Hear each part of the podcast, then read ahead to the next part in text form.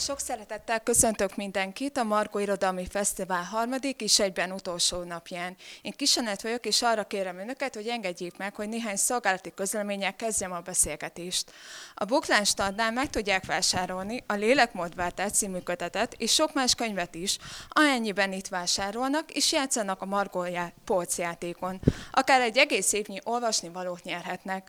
A beszélgetés követően pedig a Buklány terasznál lesz lehetőségük dedikáltatni, amennyiben elnyerte a könyve tetszésüket. A következő beszélgetésünk pedig a Centrál Kiadónál megjelent Herner Dorka Lélekmódváltás című kötetéről fog szólni. A szerzővel, Herner Dorkával, Al Ghaoui Hesna beszélget. Jó szórakozást kívánok! Nagyon szépen köszönöm, és mindenkit nagyon sok szeretettel köszöntök ezen a számomra nagyon-nagyon különleges alkalmon. Köszöntelek, Dorka, téged is itt, és nagyon-nagyon nagy büszkeség, hogy én mutathatom be Dorka Lélekmódváltás című könyvét. Talán itt az elején rögtön le is buktatnám magunkat, hogy nekünk azért hosszú előtörténetünk van, régóta ismerjük egymást, és nem csak baráti kapcsolat fűz minket össze, hanem sokféle területen már dolgoztunk is együtt. És amikor az első momentum, amikor említetted nekem ezt az ötletet, amiből végül is ez a könyv született, az mondhatni, hogy jó pár évvel ezelőtt volt. Nem tudom, hogy te emlékszel még erre, de hogy kiejtetted azt a kifejezést, hogy kiváltságosok bűntudata. És annyira megfogott ez, és olyan rejtélyesen és izgalmasan hangzott, hogy el tudnád nekem mondani azt az első momentumot, amikor a te fejedben született meg ez az először ez a kifejezés?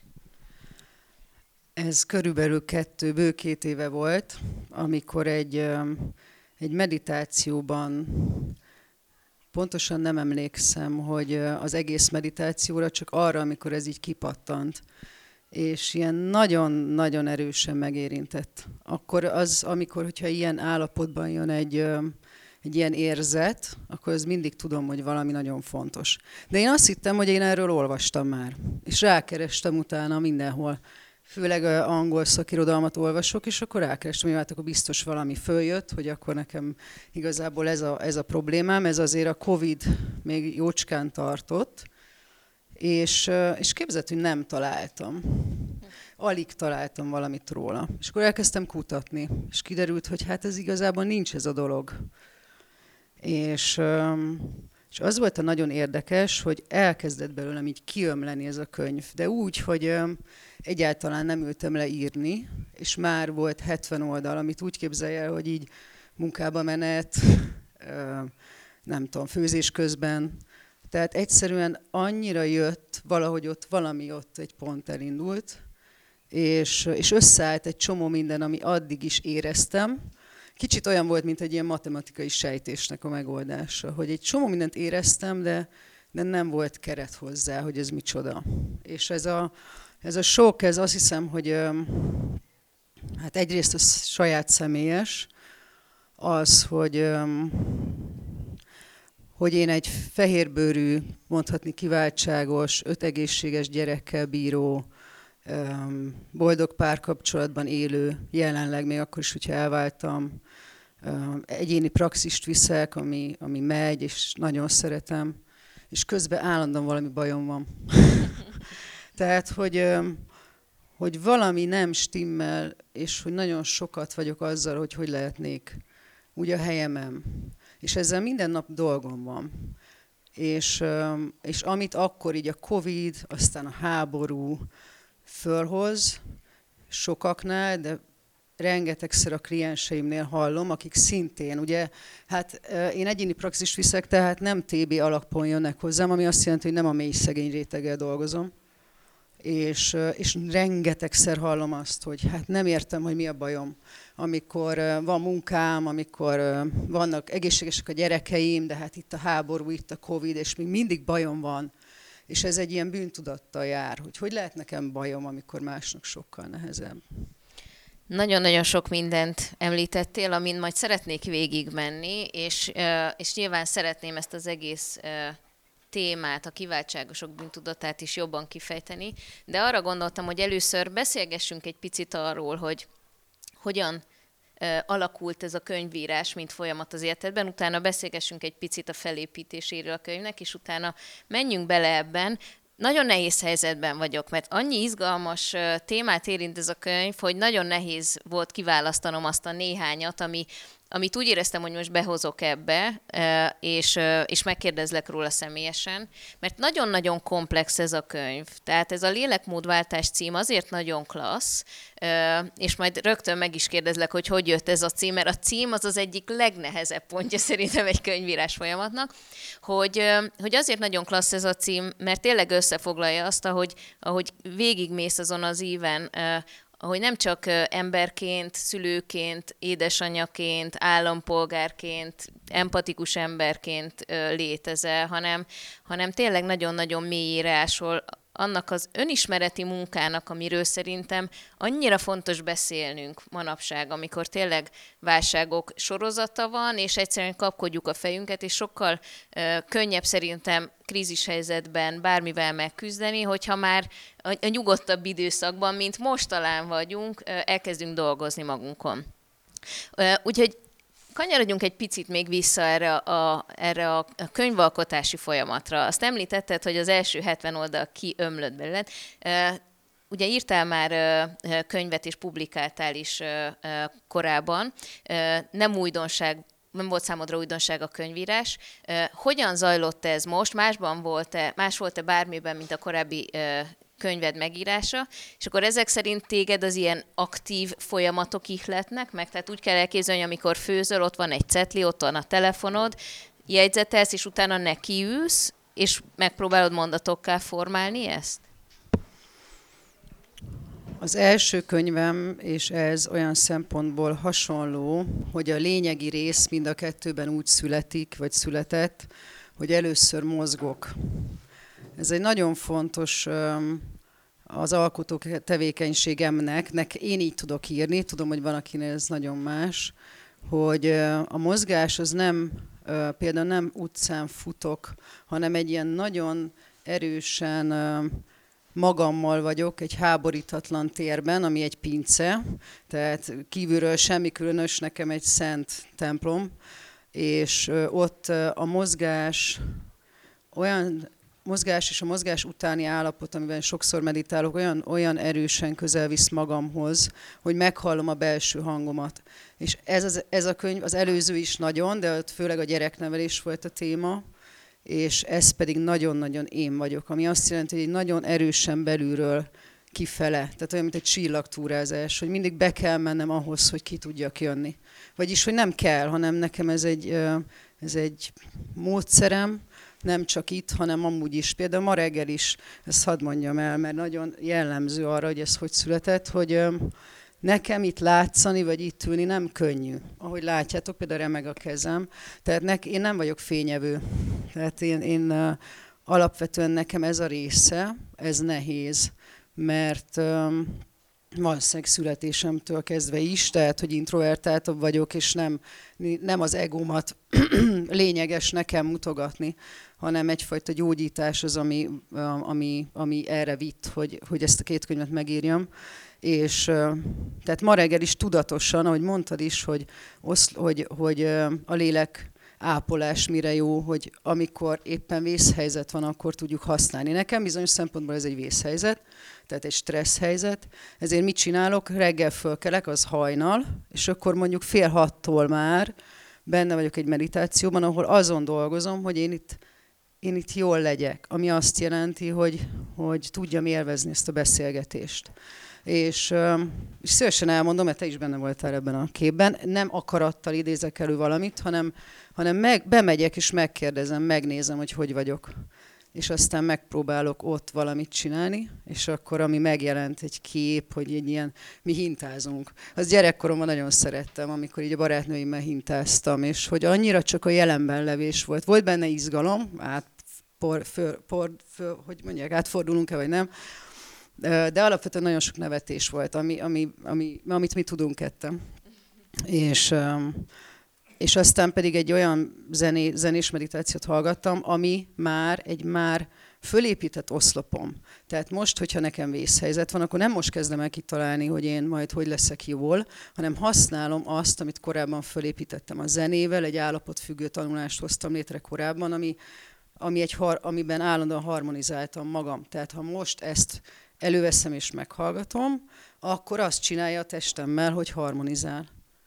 És az írás, meg ahogy, amit kérdeztél, hogy történik, a jó része ugyanígy, hogy valahogy befele megyek, és ott találok dolgokat. Másik része, hogy figyelek a világra, a klienseimre, a gyerekeimre, a barátaimra, a podcastokra, a könyvekre, és abból inspirálódom, és akkor az megvan, hogy a piros lámpánál írom le. Itt közben egyébként csak egy kis szünetet tartani. Mindenki befért, aki szeretne? Még ott van egy kis hely az ablakoknál jobb oldalon. Szerintem most megálltunk egy pillantra, aki szeretne, jöjjön még be, és le lehet ülni akár ott az ablakok alatt is. Nagyon klassz, hogy ennyien összegyűltünk. Ez a módszer, ez barom izgalmas. És erről akkor olvastam, amikor a TED Talkodról beszámoltál egyébként ebben a könyvben, amit édesanyáddal készítettetek, és említetted, hogy ez számodra egy ilyen hatalmas nagy kihívás volt, nagy stresszfaktor az elején, és tudatosan kerestél egy módszert, ami által te maximalizálhatod a te nyugodtságodat, azt az energiádat, a tudásodat, tehát hogy akkor fejlesztetted ki kifejezetten ezt a módszert, amit most használsz, vagy igazából ez évek alatt kristályosodott ki? Ez azért is fontos, mert amikor így magamról mesélek, és ebben a könyvben ez egy nagyon személyes könyv, de nem azért írok magamról, hogy magamat megmutassam, hanem mert azt tapasztalom, hogy ez egy nagyon jó módszer arra, hogy mások is megtalálják a saját eszközeiket. Tehát azért beszélek szívesen erről is. Ez nem volt benne tudatosság. Úgy kezdődött ez az egész, hogy szerettem volna lefogyni.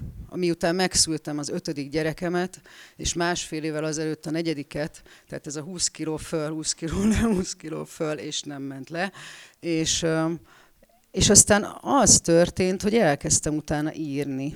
Tehát, hogy nem volt tudatos, és azért fontos ez most ebből a szempontból, mert én az egyéni eszközkeresésben hiszek. Tehát, hogyha valaki velem szemben ő is kérdezi, de mi a módszered? Akkor szoktam mondani, hogy szívesen elmondom, de keressük meg a tiédet. És hogy az sokszor az, hogy megnézzük, hogy mi az, ami már működik, vagy hogy lehetne egy picit változtatni, hogy működjön. Mert nekem például a mozgás nem módszerem, ha ott van más. Én akkor nem megyek befele. Igen, jó, hogy szóba hoztad, mert ez lett volna a következő, amire rá akartam kérdezni, hogy nagyon-nagyon szeretem azt, ahogy sosem tanácsot adsz.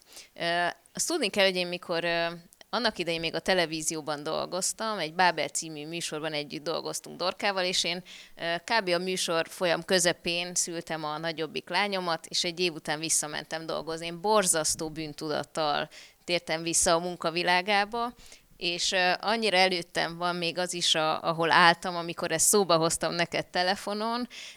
Csak igazából így kipanaszkodtam magam, és nem is gondoltam, hogy te most valami csodaszert adsz nekem megoldásként, de hogy tudtál 3 olyan mondatot mondani, nem tanácsot adni, hanem a saját történetedet, gondolataidat, megélésedet megosztva velem, hogy komolyan az ilyen varázspálca volt, és ezért nagyon szeretem a gyerekes gondolatokat is, és ezt a könyvet is, mert ebben is nagyon sok varázspálca van. És hogy minthogyha tényleg, és akkor most elmondtad, hogy nem szereted a saját módszeredet másra kvázi erőltetni, de neked az a módszered, hogy sosem tanácsot adsz, hanem elmondod magadban azt, amit te megélsz, és hagyod, hogy asszociáljon a másik. Ez is organikusan jött, vagy ez egy tudatos döntés volt, mert nem hiszel a tanácsadásban? Hát egyrészt a pszichológia az egyetemen is oktatja, hogy ne adjunk tanácsokat. Ezt javarészt nem szoktuk megfogadni, de úgy csinálunk, mintha megfogadnánk, de a kérdésünkben is tanácsolunk. Coachként is végeztem egy 2 éves coachsulit, ott tanácsolunk. Nem jönnek be a tanácsok, tehát igazából hosszú távon az van, hogy annyira félrevisznek, hogy több vele a baj. Biztos van, amikor tanácsolok, de igyekszem, nem? Mert egyszerűen a statisztika az, hogy rosszabbul járunk vele. És sosem tölt el téged félelemmel az, hogy magadból megmutatni dolgokat, akár egy könyvnek alapjain? Dehogy nem állandóan. Hát most, hogy a hangos könyvet, mert készült egy hangos könyv, és felolvastam, és ott ült egy srác, akit nem ismertem, ő volt a technikus. És így olvasom fel a könyvet, és volt egy ponton azt gondoltam, hogy akkor ezt most kéne bezúzatni, mert ő volt az első ilyen, mert hogy megmutattam neked, az olyan biztonságos, vagy a családomnak. De hogy így ott ült, és olvasom föl azt, ami így a legmélyebb belsőm. És akkor volt egy ilyen rádöbbenés, úristen, nem vagyok normális. Nagyon-nagyon sérülékeny dolog a lelkem élve boncolása. Tehát, hogy ezt vállalni, ez számomra egy bátorság. Biztos nem mindenkinek, de nekem igen. Azért csinálom, mert jönnek vissza már ennek a könyvnek a kapcsán is. Mondjuk az a legcsodálatosabb egyike, ahogy visszajeleznek az emberek. Abból látszik, hogy milyen ez a könyv. Tehát nem kaptam egyszer se vissza, pedig már sok visszajelzést kaptam azt, hogy milyen jó könyvet írtál, hanem azt, hogy köszönöm, hogy megírtad. Szóval érzed. Vagy azt, hogy olyan, mint hogyha veled beszélgetnék. Szóval nagyon más. Szóval, hogy megéri. Megéri bátornak lenni. Hát ezért éri meg. Amúgy nem. Nem a pénzért. Azt hiszem, hogy ilyen visszajelzéseknél több nem is kell. Tehát, hogy ez maga az, amiért szerintem az embernek megéri ezt a bátorságot vállalni, és ezzel szerintem példát is mutat. De most egy picit hadd mutassam meg a könyvet magát, hogyha még nem láttátok, és ugye 3 fontos részből áll ez a könyv. Az első fejezet az élni jó, de miért ilyen nehéz, ebben igazából azokat az összetevőket veszed végig, hogy tulajdonképpen miért van az, hogy sokszor nehéznek érezzük az életet akkor is, hogyha alapvetően olyan óriási nagy dologgal nem küzdködünk, mint nagyon sokan. A második fejezet, hogy mi kiváltságosok itt igazából. Ez inkább arról szól, hogy mi is ez a bűntudat, és hogy tulajdonképpen mi okozza ezt a bűntudatot. Itt nagyon-nagyon klasszul elemzed ezt az egész fogalmat, amit behozol a köztudatba. És a harmadik egy nagyon-nagyon fontos, és ez a leghosszabb része a könyvnek, ami a lélekmódváltó eszközökről szól, és itt nagyon-nagyon klassz tippeket és konkrét eszközöket ad. Úgyhogy talán ilyen sorrendben egy picit kezdjük ott az összetevőknél, hogy miért érezzük azt. Egy ilyen nagyon faramúci kérdés jutott az eszembe, amikor elkezdtem gondolkodni, hogy hogyan hozzuk be ezt az egész témát. Ugye önmagában nem luxus az, hogy a kiváltságosok bűntudatán gondolkodom? Ugye, hogy egyáltalán miért fontos ezzel foglalkozni? Mert hogy azt gondolom, hogy tényleg nagyon sok szenvedés van a világban, nagyon sok minden igényel fókuszt, és hogy ez is már milyen faramúci dolog lehet, hogy én arra gondolok, hogy hát, hogy nekem most meg kell dolgoznom ezt a bűntudatot, ami a kiváltságosság érzéséből jöhet. És közben nyilván ez nem így van.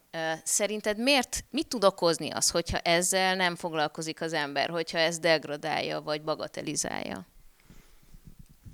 Hát ez az, amivel nagyon sokat találkoztam, és az először, főleg a Covid alatt, ez egy nagyon nagy kérdés volt nekem, hogy ezzel egyáltalán lehet-e foglalkozni. És közben akkor is dolgoztam, és jártak hozzám ugyanúgy problémával az emberek, csak bűntudattal és titkolták, hogy bocs, vagy így háborúban is ezzel jövök, meg ide jövök hozzád. Az a helyzet, hogy én azt látom, hogy nincs senki se kiváltságos, és közben mindenki az. Tehát az, hogyha valaki ott ül velem szemben, és tehetős, és ugyanúgy szenved. Tehát, hogy nekem az egyik fő gondolata ennek a könyvnek az, hogy nincs trauma mérleg. Nincs olyan, hogy rárakhatjuk egy mérlegre, illetve fals módon mérlegelünk. Tehát rárakjuk a mi problémánkat, és rárakunk egy ilyen elvileg problémát, hogy ott háború van, és ezt nem a háborúra mondom, hogy az elvileg probléma, hanem mi oda képzeljük, hogy az milyen lehet, és azt gondoljuk, hogy hát a miénk az semmi, az könnyű. És ettől jön ugye ez a bűntudatkör, hogy hát mi nekünk egyáltalán semmi bajunk, de az a nagyon érdekes, hogy ezt nem csak a tehetősek élik meg, hozok példákat is arra, hogy ezt akár még a koncentrációs táborban is lehetett megélni, amikor Mondjuk nekem csak egy testvérem halt meg, a másiknak 3. Tehát, hogy ez nagyon nehéz helyzetben is megélik emberek, nem kell hozzá úgymond kiváltságosnak lenni, illetve mindenhol vannak kiváltságosok. Ameddig élünk, mindig van olyan, hogy szerencsésebbek vagyunk bizonyos dolgokban, mint más, és kevésbé szerencsétlenek, csak azt nem nagyon vesszük észre. És titkon vagyunk betegek, titkon vagyunk rosszul, és nem merünk előjönni azzal, hogy problémánk van, amitől ez nem szűnik meg, csak egyedül leszünk vele, és nem merünk segítséget kérni. Úgy csinálunk, mintha semmi bajunk nem lenne, a másiknak olyan nehéz lenne. Mennyit hallottam ezt, hogy jaj, nem mondom neked, hogy milyen nehéz 1-2 gyerekem, mert neked 5 van. És hogy ez nem igaz. Az van, hogy a gyerekek is, meg a problémák is amöbák, amekkora hely van, annyit megesznek. Hát, tehát, hogyha egy van, az is tud akkor a teret betölteni. Nincs több problémám. Tehát, hogy más jellegű dolog van 5 gyerekkel, mint 1 gyerekkel. És hogy van olyan, akinek 1 gyerekkel sokkal nehezebb, ha neki nagyobb tere van a nehézségeire.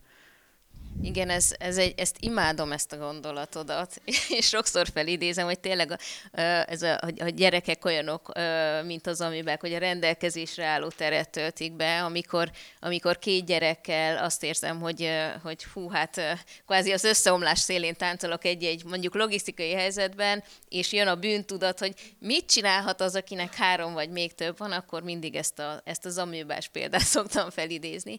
Viszont ez előrevetíti azt is, hogy ezek szerint ahhoz, hogy egy picit dolgozzunk magunkon, tulajdonképpen a viszonyítási pontjainkat kell egy picit áthangolni, vagy akár nagyon áthangolni, ami talán könnyebb, amikor egy nagy krízis van, és nagy háború, és nagy szenvedés, és sokkal nehezebb, amikor ilyen szofisztikált mindennapi élethelyzetekben keressük, vagy érezzük ezt a bűntudatot. Én úgy gondolom, hogy mindennek, a bűntudatnak, tehát az érzéseknek főleg valami célja és oka van. Úgyhogy azt kezdtem el kutatni, hogy mire jó a bűntudat. Mert látszólag mire jó, hát összefacsarodik a gyomrom, nyoma, mellkasom, kellemetlen az egész, de hogy valamit én azt gondolom, hogy akar, valamit szeretne tőlünk, valami felé szeretné. Minden érzés, az érzések vagy távolítanak, vagy közelítenek minket valamitől vagy höz. És a bűntudat alapvető evolúciós szerepe az, hogy ne menjünk be egy utcába, ahonnan rossz volt kijönni. Tehát, hogyha valamiért nekem ott kellemetlen, például kiabálok a gyerekeimmel, azért rakja belem ezt az érzést, az utána lévő, azért vagyok így, hogy ezt ne tegyem meg még egyszer. És kiváltságosok bűntudata azért nehéz, mert nem a tetteimmel, legtöbbször nem a tetteimmel vagyok kiváltságos, tehát hogy hova születtem, vagy milyen neveltetést kaptam, vagy mennyire szeretett a nagymamám, vagy hogy nem tudom, bármi ilyesmi, az sokszor nem azon múlik, hogy én csináltam valamit, tehát így nehéz, mert nem tudom mihez kötni. És akkor mondjuk mit csinálok azzal, hogy egy jó helyre születtem, hogy kompenzálok? És azért nagyon veszélyes ez, mert a bűntudat, mint a túlélők bűntudata, például akár a holokauszt, de nem csak a holokauszt, egy földrengés vagy egy hurikán után is megfigyelik már jó ideje, hogy mennyien küzdenek a túlélők bűntudatával, hogy miért én maradtam életben, miért halt meg egy gyerek, miért én vagyok egészséges, miért nem a másik, miért van egészséges gyerekem, miért van neki 3 beteg gyereke. Szóval ilyen, és most mit csináljak? Tehát, hogy ilyen, és közben megyek össze, mert ugye marcangolom magam, mert lényegében egyenlők szeretnénk lenni valahogy, nem kitűnni és kilógni, nem a falu szélére kerülni, hanem valahogy együtt lenni, mert társas lények vagyunk. És a bűntudat itt, a kiváltságosok bűntudata adásra késztet, tehát arra késztet, hogy a kátyukat, ami a világ, meg a világ kátyúit valahogy így elegyengessük. Tehát, hogy ha adok, akkor tudok egyenlíteni. Ha összezsugorítom magam, és mondjuk van egy üvegplafon, hogy én nem lehetek annál boldogabb, ezt figyelték meg a túlélők bűntudatánál, hogy valahogy elgáncsolják magukat az emberek, hogy egy bizonyos szint után nem megy egy projekt, hogy valamiért nem tudnak a boldogsághoz közel kerülni. Valami bűntudat van, ami miatt nem engedik magukat oda. És a kiváltságosok bűntudata is ilyen, hogy nem engedem magam, nem lehetek boldog, hogy lehetek boldog én, hogy lehetek jól, amikor beteg valakin például, vagy amikor arra gondolok, hogy valaki a háborúban éppen ott robbantanak, vagy mit él meg. Iszonyú nehéz helyzet. Viszont, ha azzal tudok kompenzálni, hogy adok, akkor rendben leszek én is, és valóban az evolúciós célját érte el ez a bűntudat, hogy annak próbálok adni, aki éppen valamiben szenved. De lehet, hogy bizonyos szempontból ő meg jobban van, mint én. Ez nagyon érdekes, és egyébként ezt alá tudom támasztani azokkal a tapasztalatokkal, amiket egyébként háborús terepen én megéltem és megtapasztaltam. És nekem például ez a bűntudat, amikvel hazajöttem, ez sokkal pusztítóbb volt, mint az, amit effektíve láttam a háborús pusztítással kapcsolatban. Úgyhogy nekem például biztos, hogy van dolgom ezzel, viszont nem feltétlenül kell háborúba menni. A könyvedben is kitérsz arra, hogy nagyon sokszor valahogy ezek a generációs mintákat is úgy kapjuk, és szerintem itt Magyarországon különösen sok dolgunk van ezzel, mert szerintem a mi generációnk rengeteg olyan mintát kapott az anyáinktól, nagyanyáinktól, de talán apai ágon is, hogy vannak ezek a szaknyelv korlátozó hiedelmeknek nevezi ezeket, de tulajdonképpen nem kell feltétlenül nevet adni ezeknek. Tehát ezek a szólások, azok a mondások, amiket nagyon sokat hallottunk gyerekkorunkban, hogy itt ki is írtam egy párat, amiket említesz a könyvben, könnyen jött, könnyen ment, vagy hogy csak a kemény munkáért jár jutalom, vagy hogy aki keményen dolgozik, csak az egyék.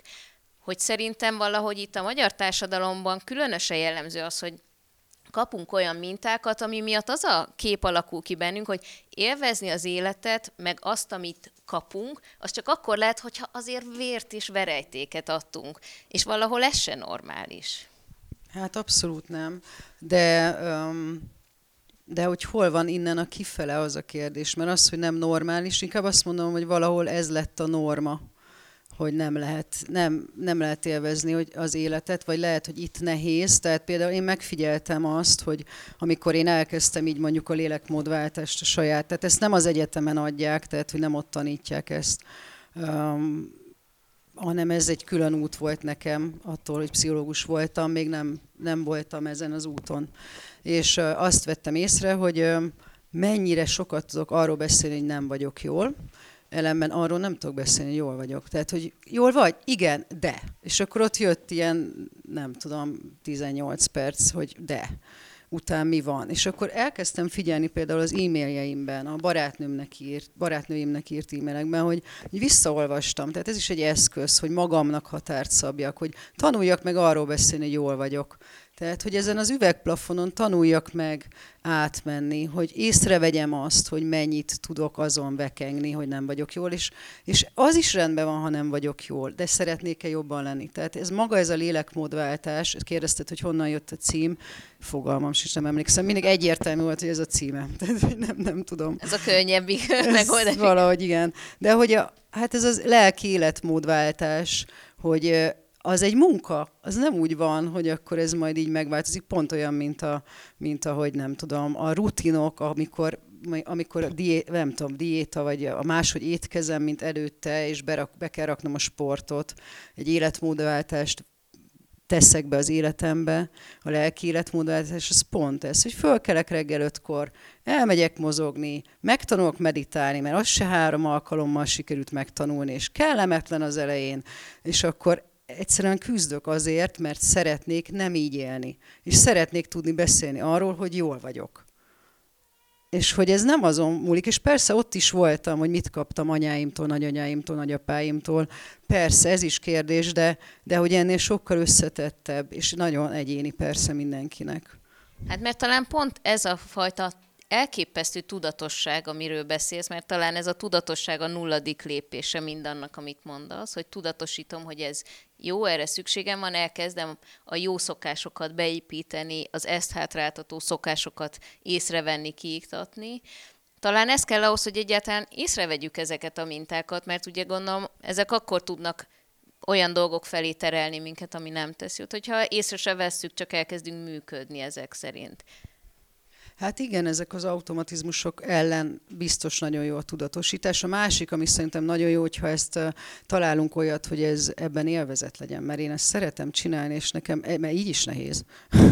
Tehát, hogyha például, nem tudom, mondjuk szeretek együtt lenni a terapeutámmal, az sokkal jobb, mint hogyha Kinkesárba sem megyek oda, tehát hogy mondjuk lehet vele nevetni, vagy valami. Tehát, hogy meg akkor is nehéz lesz. Vagy elmegyek olyan csoportokba, ahol jól érzem magam, és akkor is lehet, hogy nehéz lesz, de hogy legyen benne már valami jó, mert egyébként ki a franc az, aki reggel 5-kor föl kell, amúgy is elég nehéz az élet, hogyha egyébként ez kellemetlen. Tehát berakni, mert hogy ez folyamatos munka, tehát attól, hogy ezt megírtam, meg attól, hogy ez van, az nem jelenti azt, mint ahogy a mai példát is mondtam, hogy én nekem nincs ezzel azóta is dolgom, tehát nem az van, hogy így kipipáltam, hanem dolgozom, mert állandóan változó valaki vagyok, mint mindannyian vagyunk, és hogy legyen benne valami öröm, vagy élvezet, szerintem ez is fontos. Fú, ez nagyon-nagyon fontos. És itt a módszeredről egyébként írsz is, itt most ezt szó szerint felolvasnám, hogy szétszálazom a működésemet, hogy tisztálássak.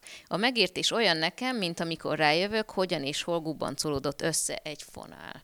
Nagyon tetszik, és az jutott eszembe, hogy mi az a jel, amikor neked így felgyullad a lámpa, hogy el kell kezdeni, vagy valami összegubbancolódott, és el kell kezdeni szétszállazni? Többféle jel van. Vagy az van például, hogy ismétlődik, és belevisz valami utcába, ahol kellemetlen, nem csak a bűntudat, hanem hogy rosszul érzem magam. És akkor, hogyha így valami nagyon sokszor ismétlődik, akkor így el szoktam gondolkozni, hogy az vajon tényleg a csillagokban van-e megírva. A másik a testem. Nagyon-nagyon figyelek a testem jelzéseire már, de ezt is meg kellett tanulnom, össze kellett vele kapcsolódnom, hogy mi az, amikor a gyomrom szorít, és az miért szorít. És hogy tehát följebb emeltem a pozícióját, mint hogyha egy ilyen kicsit ilyen elnyomott kis bedolgozó lett volna, és akkor most azt mondom, hogy figyelj, kapsz egy ilyen magasabb pozíciót, hallasd a hangod, légy szíves, mert annyira bölcsen megmutatja a szorítás, a rossz érzetek, hogy ott valami van, és akkor megállok. Tehát a szünet az a következő. Igen, ez a szomatikus rész, ez szintén megjelenik a könyvedben, és szerintem ez nagyon fontos most így még jobban kifejteni és megvilágítani, mert szerintem valahogy elsodródtunk a testi tudatosságtól. Tehát nagyon sokszor, amikor érzünk valamit, én ugye a félelmet vizsgálom most már évek óta, és nekem az a megélése, meg a tapasztalatom saját magammal és másokkal beszélgetve is, hogy amikor egy rossz érzés valahogy így elkezd dolgozni a testünkben, akkor egyből megpróbáljuk azt elnyomni, vagy átdobni azt a negatív energiakupacot valaki másra. Mert valahogy arra lettünk szocializálva, hogy ne akarjuk rosszul érezni magunkat, az valami bűnös rossz dolog, azt nyomjuk el, azt passzoljuk át, és egyszerűen megfeledkeztünk arról, hogy használjuk a testünket, ami sokszor hamarabb jelez, hogy te is mondod, érzéseket, dolgokat, amivel dolgunk van, mint hogy tudatosítanánk. És nekem nagyon izgalmas emiatt például a traumakutatásban és a traumakezelésben azok az új trendek, amelyek már a testet ugyanúgy eszközként használják, mint a lelket, mert hogy a trauma az legalább annyira a testről is szól. Te mennyire foglalkozol ezekkel az új trauma feldolgozási módszerekkel? Mert ahogy olvastam ugye a könyvedben is, hogy megrázkódtatásként írod le azt az élményt, ami a testre ugyanúgy hat, mint a lélekre, és egy saját élményt is behozol, amikor ugye leestél egy lépcsőről.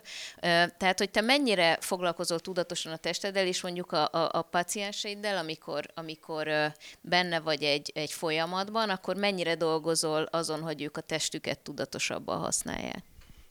Hát nagyon erősen, persze egyéni, hogy kivel mennyire, de itt az előbb biztos láttad, hogy amikor ittam, és mivel remeg a kezem, mert hogy ebben van most egy ilyen izgalmi állapot, akkor mondjuk így csináltam, ez erről szólt.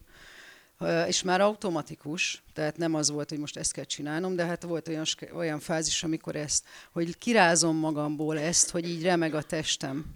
Ez a gyógyulás, ez a harmonizálódás eszköze. És például mondjuk úgy használom, hogyha így a pszichológusként, hogy a két kliens közt sokszor ugrálok.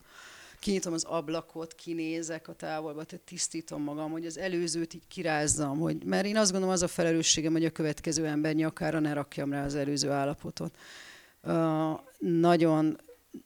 Tehát olyasmi kicsit nekem, mint hogyha azt mondanám, hogy van az autó, de hogy így, és akkor foglalkozunk csak a kerekekkel. Tehát az nem az autó. Tehát hogyha a lélekápolásról beszélek, benne vagyok egy egy testben, ez egy rendszer, ez egy egész, és oda-vissza tudok hatni. Tehát tudok a testemre hatni a lelkemmel, de fordítva is igaz, és nem mindig, szóval sokkal gyorsabb néha ugrálni, egy percet is lerázni a feszültséget, mint ezen elgondolkozni, sokkal hatásosabb, mint ezen elgondolkozni. Tehát itt is az van, hogy nem vált be, egy idő után csak fejben dolgoznom. Én nem akartam ezzel dolgozni, de nem ment máshogy.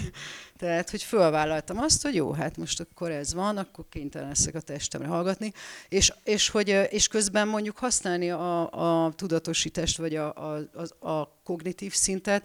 Mondjuk a Gladwellnek van az Ösztönösen című könyve, amelyik arról szól, hogy egy a sok közül, hogy ez mennyire nem egy ilyen, nem tudom, spirilila hülyeség, hogy ösztönösen menjél előre ösztönösen, vagy hallgass az ösztöneidre, hanem hogy ezek ezek az ösztönös jelzések, ahogy mondod, hogy ahogy a testem hirtelen valamit jelez, hogy ez nem jó nekem, az régebbi tapasztalataim összegyűjtve, és minimális idő alatt így oda nyomja nekem. Tehát, hogy nem egy ilyen légből kapott, üzente a dédnagymamám, dédnagyanyja, mert ő átélt valami hasonlót, szóval, hogy nem. Hanem valahogy, és persze lehet, hogy benne vannak az őseim is, de alapvetően egy bölcs, aki segít nekem. És én is próbáltam nagyon sokáig elnyomni, illetve egyszerűen nem voltam vele kapcsolatban. Tehát, hogy lehet, hogy próbált szólni, de hogy nem értem meg. Tehát például azt, hogy szorít a gyomrom, azt nem biztos, hogy úgy vettem, hogy az arról szól. Lehet, hogy azt gondoltam, hogy nem tudom, gyomorfájásom van, szóval ez egy testi jel. De ezeket összekeverjük. Például van egy ilyen kísérlet, vagy csináltak egy ilyen kísérletet, hogy ilyen remegő hídon küldtek át, nem tudom, hallottál-e róla embereket, meg egy sima, egyszerű hídon. És hogy miután ezen a függő hídon küldték át, meg a másik után is, mutattak neki képeket, a férfi, tehát hogy a férfiaknak női, a nőknek férfi képeket, hogy... És is azt hiszem, hogy úgy valahogy, nem pontosan emlékszem, de úgy volt, hogy ez valahogy ismerték is, és azt kellett pontozni, hogy mennyire nagy a szerelem, vagy a szeretet, vagy mennyire óriási izgalom van ebben a dologban. És az volt nagyon érdekes, hogy akik a függőhídon mentek át, ők például a szerelemnél sokkal magasabb pontot adtak, mert ezt a gyomorrezgést úgy értelmezték utána, miután ezt a képet megkapták, hogy az a szerelem. Mert a stressz, meg az, hogy remeg valami, az, hogy izgulok, vagy félek, ez nincs túlságosan messze egymástól, és akik meg a sima hídon mentek át, az abszolút nem. Tehát, hogy nem volt egyáltalán kiugró. Tehát, hogy a testem az jelez, de az, hogy mit jelez, ott az nagyon fontos, hogy ezt tudjam detektálni. Egyébként a gyerekeidnek megpróbálod ezeket átadni? Mert egyébként pont így a testtel kapcsolatban jut eszembe, hogy ezek pont olyan tudások, bölcsességek, amiket szerintem egészen picikortól kezdve kéne oktatni. És talán sokkal fogékonyabb az ember még erre kiskorában. Te anyaként ezeket a tudásokat próbálod átültetni ezt így a hétköznapokban? Például akár ezt a szomatikus dolgot. Hát egyrészt az anyaságom is változott, fejlődött, szóval most már 2 évtizede vagyok anya, és hát nagyon nem itt tartottam 2 évtizedet, tehát akkor még nem voltam kapcsolatban így a testemmel, tehát nem tudtam kicsikorukban átadni. Másrészt ott is az az egyénekben hiszek, hogy az egyéni kapcsolatban, tehát hogy figyelek arra, hogy kinek mennyit. Tehát van olyan gyerekem, aki nagyon nyitott erre, és vele így ez megy. De ahol meg nem, ott nem erőltetem. Tehát, hogyha nem így, akkor majd máshogy lesznek boldogok. Tehát, hogy én nem vagyok hittérítő. Tehát nem akarom lenyomni senkinek a torkán, például a lélekmódváltást, vagy az önismeretet sem, mert van, aki nem tudom, kungfuzik, és attól van jól. Én nem attól vagyok jól, de hogyha neki az beválik, akkor az ugyanolyan szent, vagy köt, vagy énekel.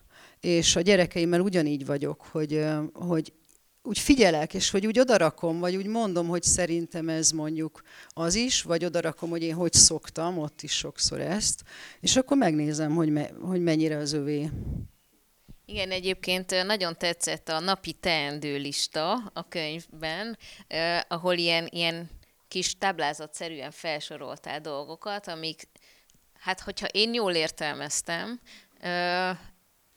fejben ott pörögnek nálad, hogy hogy igazából akkor tudod jól nyugtázni a napot, ha ezek megvoltak így a gyerekekkel. Imádtam azt, hogy ne sürgesd, ez egy nagyon jó tennivaló nekem. És mi is volt a másik, most gyorsan keresem. Ja igen, a határszabás, ami meg rólam szól. Ez is nagyon nehezen megy nekem. Egyébként te szoktál így listázni? Neked ez segít, hogy ilyen kis pontokat írsz magadnak, amik úgy ilyen tacepauként úgy vezetnek egy napon át? Már nem. Leszoktam erről is. De az egyik kiinduló pont ezt, hogy írtam, az egy ilyen reggel volt, amikor nagyon sok minden volt a fejemben, egyedül voltam, a két kicsi gyerekkel indultunk el, és akkor mondtam, hogy jó, akkor most leülök itt teázni veletek, mert hogy az nagyon fontos, ez egy ilyen, ezt így magamnak nem kellett listázni, már egy ideje eldöntöttem, hogy mindig van idő arra, hogy mondjuk legyen egy ölelés, vagy bármilyen hosszú ölelés reggel, vagy legyen a hosszabb, tehát hogy ne kelljen sietni. De akkor épp egy gyors reggel volt, és akkor így lelassítottam magam, mert észrevettem, hogy elkezdem így venni a levegőt, és sietek. És akkor elkezdtem írni, hogy mi a teendő, és akkor azt mondta az egyik gyerekem, hogy hát meg, hogy gyere, elértünk az óvodába. És akkor mondtam, hogy jó, de hát ezt nem kell fölírni, mint ahogy azt se kell fölírni, hogy megölellek, azt se kell fölírni, hogy... És akkor rájöttem, hogy egy csomó mindent nem írok föl, amit mindent megcsinálok. Tehát, hogy azokat nem írom föl, amit megcsinálom, és szerintem sokkal fontosabb.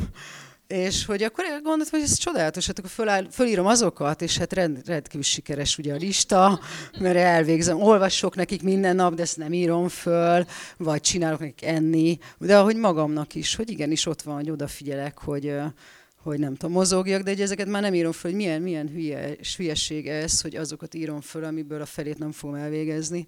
Hát hiszen arról kéne, hogy szóljon, és ez szerintem azért nagyon fontos, mert hogy pont azokért a dolgokért nem adjuk meg magunknak a kreditet, amit jól csinálunk, nem? Hát persze azt jól csináljuk, az oké. Arra fókuszálunk, amit nem csinálunk jól. Pedig igazából a lélekmódváltásnak talán pont az a bázisa, hogy hiszek magamban, hogy egy csomó minden egyébként jó az abban, amit én csinálok, hiszen ebből tud talán az energia elindulni, hogy amit viszont máshogy szeretnék, arra képes lehetek. Hát ez biztos egy nagyon-nagyon erős része, és pont amit az egyéni eszközkeresésnél is mondtam, hogy megtalálni azt, hogy mi megy jól, vagy mi az, ami az én minőségem, ez a másik, amit nagyon szeretek, hogy mindenkinek a saját minőségét megtalálni. Hogy a minőség például azt értem ez alatt, hogy ha most azt nézem, hogy én pszichológus vagyok, akkor ez miből indult ki, és akkor mondjuk azt mondom, hogy mindig is szerettem kincset keresni. És hogy amikor ott ülök valakivel, az egyik gyerekem mondta valamelyik nap, hogy ő biztos, hogy nem bírná ezt, egész napot keseregnek. És hogy én nem így élem meg. Tehát nekem ez egy csodálatos dolog. Én azt élem meg, hogy kincset keresünk, hogy ő egy kincs, de hogy megtaláljuk azt, hogy ő benne mi a kincs, vagy hogy mit nem lát, vagy és ez olyan nekem, mint például a tengerparton, vagy a Balatonparton keresni a kincset. Főleg nagyon szerettem lemenni a Balatonparton, amikor mindenki elment, és hogy hát ott hagytak valamit. Vagy mondjuk egy turkálóban megtalálni egy csodálatos ruhát. Nekem ez mind kincskeresés. Tehát, hogy ez az én minőségem mondjuk. És akkor most ezt nevezhetjük pszichológusnak, de alapvetően ez. Akkor például ott van az, hogy pici gyerekkorom óta mondjuk ebben nőttem föl, tehát az anyukám kapcsán, aki kisbabákat segített világra, mindig is legjobban azt szerettem így bemenni a kórházba, ott még akkor elválasztották a babákat, és ott voltak, és én bármennyi időt el tudtam ott tölteni, 6-7-8 évesen, hogy csak dajkáltam a babákat, és az egyetemre, amikor mentem, akkor azt gondoltam, hogy hát tök egyértelmű, hogy gyerekekkel fogok foglalkozni, hát azt mindig is tudtam, hogy anya szeretnék lenni, és gyerekekkel szeretnék. És körülbelül 3 hónap után rájöttem, hogy biztos, hogy nem, mert hogy... Azért, mert ahogy elkezdtük tanulni, így mindenhol az derült ki, hogy de hát ők hazamennek a családjukhoz, tehát hogy nincs akkora hatókör, és hogyha gyerekekkel, szóval nem az enyém, de akkor mi az enyém? És aztán utána rájöttem, hogy igazából ez a minőség hogy van most, hogy én azt keresem, és azt segítek megtalálni mindenkinek, aki velem szemben ül, hogy ő, hogy az a az a jó, aki megszületett. Tehát, hogy nincs olyan kisbaba, aki nem jó. Nincs olyan, aki sérült, aki, és most nem úgy értem, hogy nincs olyan, aki szülési, vagy bármilyen ilyen sérült, de hogy ott valami fényesség van, valami lelki egészség van, és elkezdünk ott egy csomó szempontból szocializálódni, tehát tönkre menni egy kicsit, vagy nem tudom, de hogy visszatalálni abba, aki ismeri az igényét, aki felszólal az igényeiért, akinek nem kérdés, hogy azt mondja, hogy gyönyörű vagyok, hát hiszen a kicsi gyerekeink ezt mondják,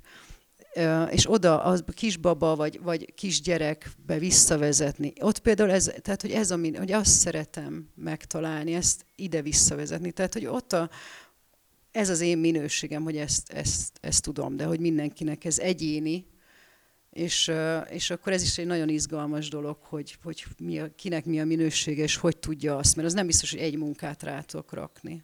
Ahogy például nekem nem csak ez a munkám, hanem ahogy veled is tévés műsorszerkesztőként dolgoztam sok-sok évig.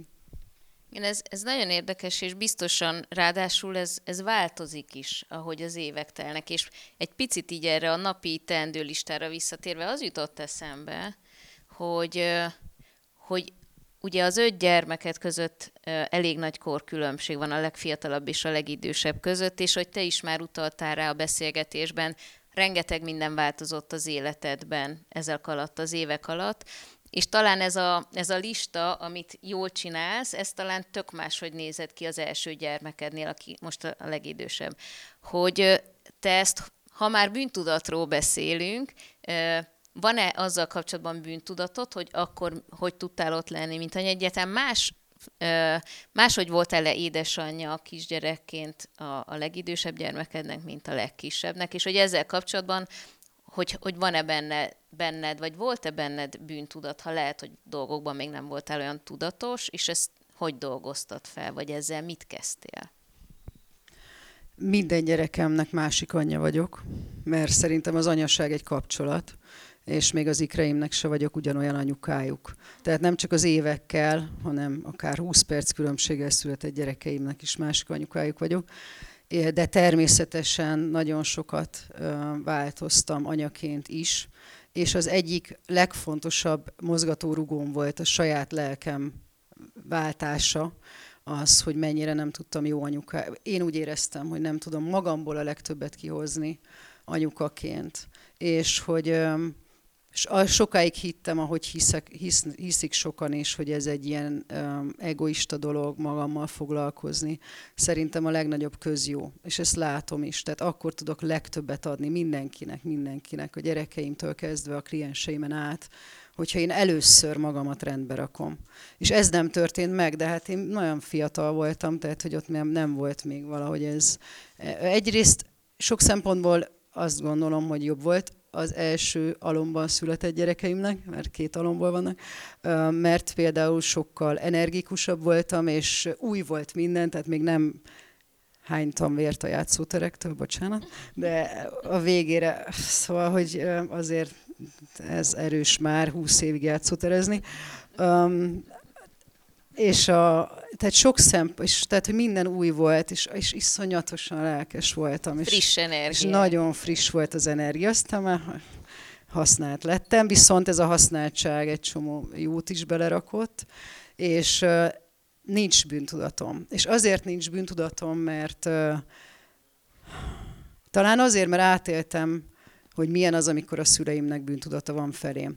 És egyszer az anyukámnak mondtam azt, amikor így szapulta magát, hogy ő milyen rossz volt, és ezt rosszul csinálta, és mondtam, hogy olyasmi, mint hogyha faragtál volna egy szobrot, és így állnál előtte, és mondanád, hogy úristen, de elrontottam. De mondom, ez én vagyok, és nem érzem magam elrontva.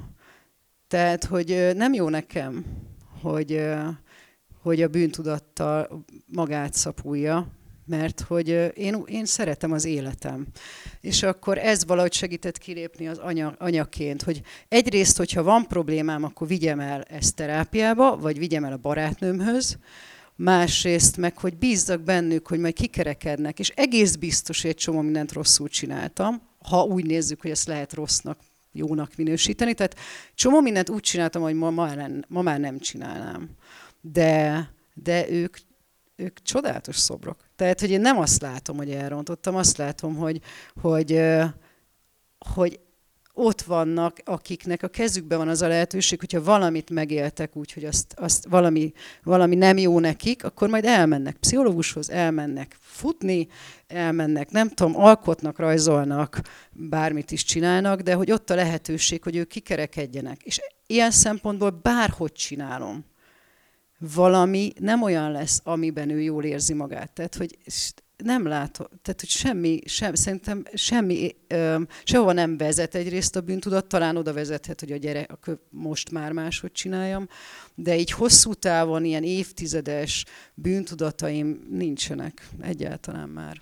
És ez talán nagyon kapcsolódik ahhoz is több elem, amit most elmondtál, hogy tulajdonképpen manapság sokszor azt gondolom, hogy túlóvjuk a gyerekeket, és talán azzal, hogy így megpróbáljuk a maximális konformitást, a teljes kényelmet, mindent megoldunk helyettük, tehát pont ettől vesszük el a fejlődés lehetőségét. És nagyon érdekel, hogy te hogy látod a mai gyereknevelésnek ebben a kihívását, hogy tulajdonképpen tényleg, bár nem úgy tűnik sok szempontból, de egy kényelmesebb és biztonságosabb világban élünk, mint valaha, hogy szülőként szerinted hogyan tudjuk megtalálni azt az optimális egyensúlyt, hogy ne védjük túl a gyerekeket, de közben mégis ott legyünk, és megóvjuk őket a magunk eszközével. Nekem ez egy folyamatos nagy dilemma, amivel küzdök, és nap mint nap mérlegelem így az én reakcióimat, a döntéseimet, és nagyon érdekelne, hogy te ebben hogyan változtál az évek alatt, és most hogy tekintesz erre? Itt én, amit használok, az megint az önismeret. Tehát, hogy én először befele megyek, amikor észreveszek magamon egy ilyesmit, hogy valami kérdésem van, és azt nézem meg, hogy ez a kérdés nekem miből áll össze. Tehát miért van, miért vagyok ilyen állapotban, miért, mit veszek észre magamon, és ott megpróbálok akár egyedül, akár segítséggel valamit csinálni. Most mondok egy konkrét példát, mert alapvetően ez a könyv is tele van konkrét példákkal, és nekem sokkal jobban esik, ha olvasok is másoknak a könyveit, hogyha nem ilyen általánosságokat mondanak, hanem valami konkrétat, frisset mondok. Vannak most érettségiző gyerekeim, és azt vettem észre, hogy az utolsó pár hétben elkezdtem szorongni, de nem, illetve nem ezt vettem észre. Azt vettem észre, hogy úgy viselkedem, hogy nem szoktam. Hogy ilyen próbálok finoman, de igazából ilyen tanultál már, nem gondolod, hogy esetleg így elő kéne venni ezt a könyvet? Szóval így próbálok elfogadóan, de igazából belül nem az elfogadás volt, hanem egy ilyen stressz. És akkor és észrevettem, hogy ez nem jellemző rám, tehát én nem szoktam szólni nekik. Ők tanulnak szépen maguktól, ha nem, akkor az meg az ő könyvük, az ő fejezetük, majd írnak hozzá még egyet, majd boldogok lesznek, nem, megbízom bennük. És akkor megint az, hogy vagyok én háborítatlanul, hogy hallom meg a belső hangomat, és ami jött belül, azért próbálom őket kontrollálni, vagy azért próbálom ilyen finoman, de durván kontrollálni, mert én szorongok. És nem azért, mert aggódom értük, hanem aggódom magamért, hogy lesz a következő fejezet. Ezek a gyerekek elmennek, ikrek, akik most, hogy én velem mire, hogy kell főzni 5 emberre, hogyha ők elköltöznek, hogy én ezt hogy fogom tudni jól csinálni, én fogok tudni jól eleget telefonálni, vagy elég keveset telefonálni, vagy szóval, hogy nem tudom még, azt még nem tapasztaltam meg, és hogy nekem igazából ez a fő művem, ez a család, ez az 5 gyerek, az a 7 ember, és hogy ennek ideje van, tehát én nagyon szeretném, hogy menjenek, és nagyon-nagyon támogatom őket, és ez egy paradox dolog. De közben ott vagyok én, akire vár valami ismeretlen, ami egy gyász, ami egy lezárás, és nekem itt belül van dolgom. És utána egyetlen egyszer se szóltam, hogy elő kéne venni a könyveket. Tehát, hogy én az, hogy amikor észreveszem, hogy nem engedem őket, vagy valami ilyesmi van, így csinálok valamit, és akkor már nem kell kint csinálni semmit. Ez nagyon-nagyon klassz gondolat. Szerintem ez is rengeteg tudatosságot igényel, és talán ezért is fontos karban tartanunk magunkat nap, mint nap, hogy amikor jönnek ezek a kritikus helyzetek, ezt a tükröt elő tudjuk venni. És ehhez kapcsolódóan van egy fantasztikus idézet, ezt is fel szeretném olvasni a könyvedben, a dűről. Ezen nagyon sokat gondolkodtam, ez a félelmetes erő, hogy már nem félek az erőmtől, ma már nem címkézem rossznak. Akkor tudok a tüzével csodát kovácsolni. Illetve ma már nem tekintem a dühöt másnak, mint erőnek, ma már nem félek az erőmtől, és mások erejétől is ritkán riadok meg. Nekem azért adott ez nagyon sokan, mert szerintem így a hétköznapi életben a düh az egy természetesen előforduló dolog, ami szintén bűntudatot okoz, legalábbis nekem sokszor. Főleg a gyerekekkel kapcsolatban jön egy szituáció, dühös leszek, utána jön a bűntudat, hogy miért voltam dühös. És talán, hogyha egy picit csavarunk ezen, én ugye a félelemmel kapcsolatban szoktam mindig azt mondani, hogy ne címkézzük a félelmet rossznak, hanem inkább egy energiaforrásként tekintsünk rá. És nekem ez egy új gondolat volt, hogy akkor a dühre is lehet ezek szerint így. De ezek szerint akkor a düh lehet konstruktív, és lehet, hogy ez segít abban is egyébként, hogy a kapcsolatainkon a világban változtassunk, mert nagyon érdekes volt ez az utolsó gondolat, hogy mások erejétől is kevésbé riadok meg. Tehát amikor elindulunk ezen az önismereti úton, akkor gyakorlatilag mások felénk irányuló cselekedeteit és érzéseit is át fogjuk tudni hangolni, talán kevésbé fogjuk tudni rosszul dekódolni ezeket, vagy a helyén kezelni? Hát, vagy nagyobb felelősségem tud lenni ott, hogy én hogy maradok benne, vagy hogy mit csinálok azzal. Tehát, hogy hoztad a dühöt, és mondtad korábban a határszabást, hogy ez neked nehéz. Hát ez a kettő nagyon összefügg, legalábbis nálam nagyon összefüggött. Tehát az, hogy a dühöt tudjam csatornázni, az nagyon erősen összefüggött azzal, hogy a határaimat megtaláljam, megtapasztaljam, és ki tudjam rakni a határaimat. És hogy ki tudjam rakni akár dű nélkül is a dű, az egy távoltartó energia. Mindenképp születik. Tehát ha én most leverem ezt a vizet, vagy ezt az üveget, és széttörik, akkor is dühös leszek, mert alapvetően ez egy biológia. Az, hogy mit csinálok ezzel, hogy felelősséget vállaljak a dühömért, tehát hogy ne egyből, nem tudom, kiakadjak, vagy nem, pont nem ezen, de mondjuk te mondtad a gyerekeket, de lehet ez a főnök, vagy de egy párkapcsolatban is, az is megint egy olyan, hogy előtte van dolog. Ott a krízis helyzetben, ott már azt tudom használni, amit már előbb megdolgoztam. És nekem ezzel sok dolgom volt. Egyrészt a nőknek nehéz, mert a nők ne legyenek dühösek, azért általában az van, hogy ez már milyen. Tehát ez kicsit olyan férfias, meg nem tudom, olyan kicsit erős vagy, mint ha gyúrnál. De az, hogy a határtartás mennyire fontos, tehát ez az a téma, amit nincs olyan kliensem, hogy ez ne vinne nagyon sok időt, hogy hol vannak a határaink. Én úgy szoktam elképzelni olyan, mintha egy ilyen tálcán lennénk, üveggolyók, és így mozgatja a világ. Mindenképp összeütközünk. De az, hogy abban ne legyek teljesen tehetetlen, és hogy mi jön nekem, vagy én kinek megyek neki, ott van belenyúlási lehetőség. És hogy nekem ez az egyik alapdolog volt, amit a lélekmódváltással tudtam mozdítani a dühöt. A másik például ez a szorongás, hogy tudok itt ülni, és tudom jól érezni magam. És hogyha ez 10 éve lett volna mondjuk, ez a könyvbemutató, biztos előtte 2 hétig dühös vagyok, váratlanul, mert mondjuk feszült vagyok, és leültem a gyerekeim fejét, vagy a párkapcsolatban megy vele, ingerült vagyok, nem eszem előtte egy hétig, hasmenésem van, és egyébként meg agyon készülöm magam. És hogy néz ki ez most? Úgy néz ki most, hogy pontosan tudom a határaimat, pontosan tudom, hogy de nem 2 héttel előtte, hanem hogy ez mondjuk így tegnap este már kicsit éreztem, és tudtam, és el is mondtam, hogy akkor ma reggeltől én semmilyen dolgot nem szeretnék, se főzni nem szeretnék, se kapcsolódni, kivéve ha én megyek oda. Tehát nagyon tiszták a határaim már, és ettől nem kiabálok. És hogy felelősséget vállaltam ezért is, a dühömért is, és azért, hogy nem úgy velem történik a világ. Egy csomó minden igen, de hogy én mit reagálok, az én. Ott van a kompetenciám. Biztos magának a könyvnek a megírása is egy nagyon komoly belső utazás volt.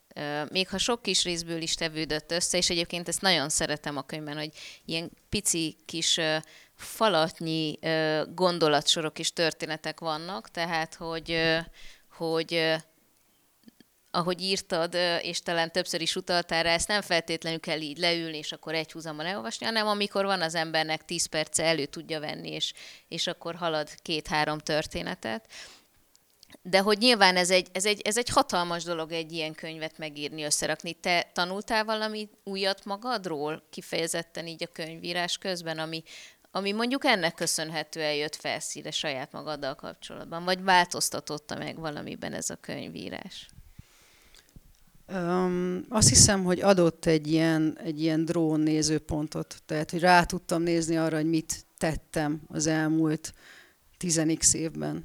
És hogy pont ez, amit az előbb elmondtam, hogy tudok időutazni, hogy mi lett volna, hogy működtem volna akkor, és hogy működök most, hogy működöm most is. És olyan, mintha személyiségembe bele tudtam volna, és nem olyan, hanem bele tudtam nyúlni a személyiségembe, hogy már nem az az ember vagyok.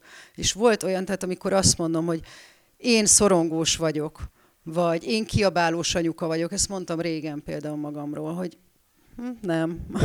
És hogy tudok szorongni, és vagyok is, de már tudok vele mit csinálni. Tehát, hogy egy ilyen, én rádöbbentem, hogy úristen, én tényleg egy csomó mindenbe belenyúltam, és megváltoztam. És abba az irányba változtam, ahova szerettem volna menni.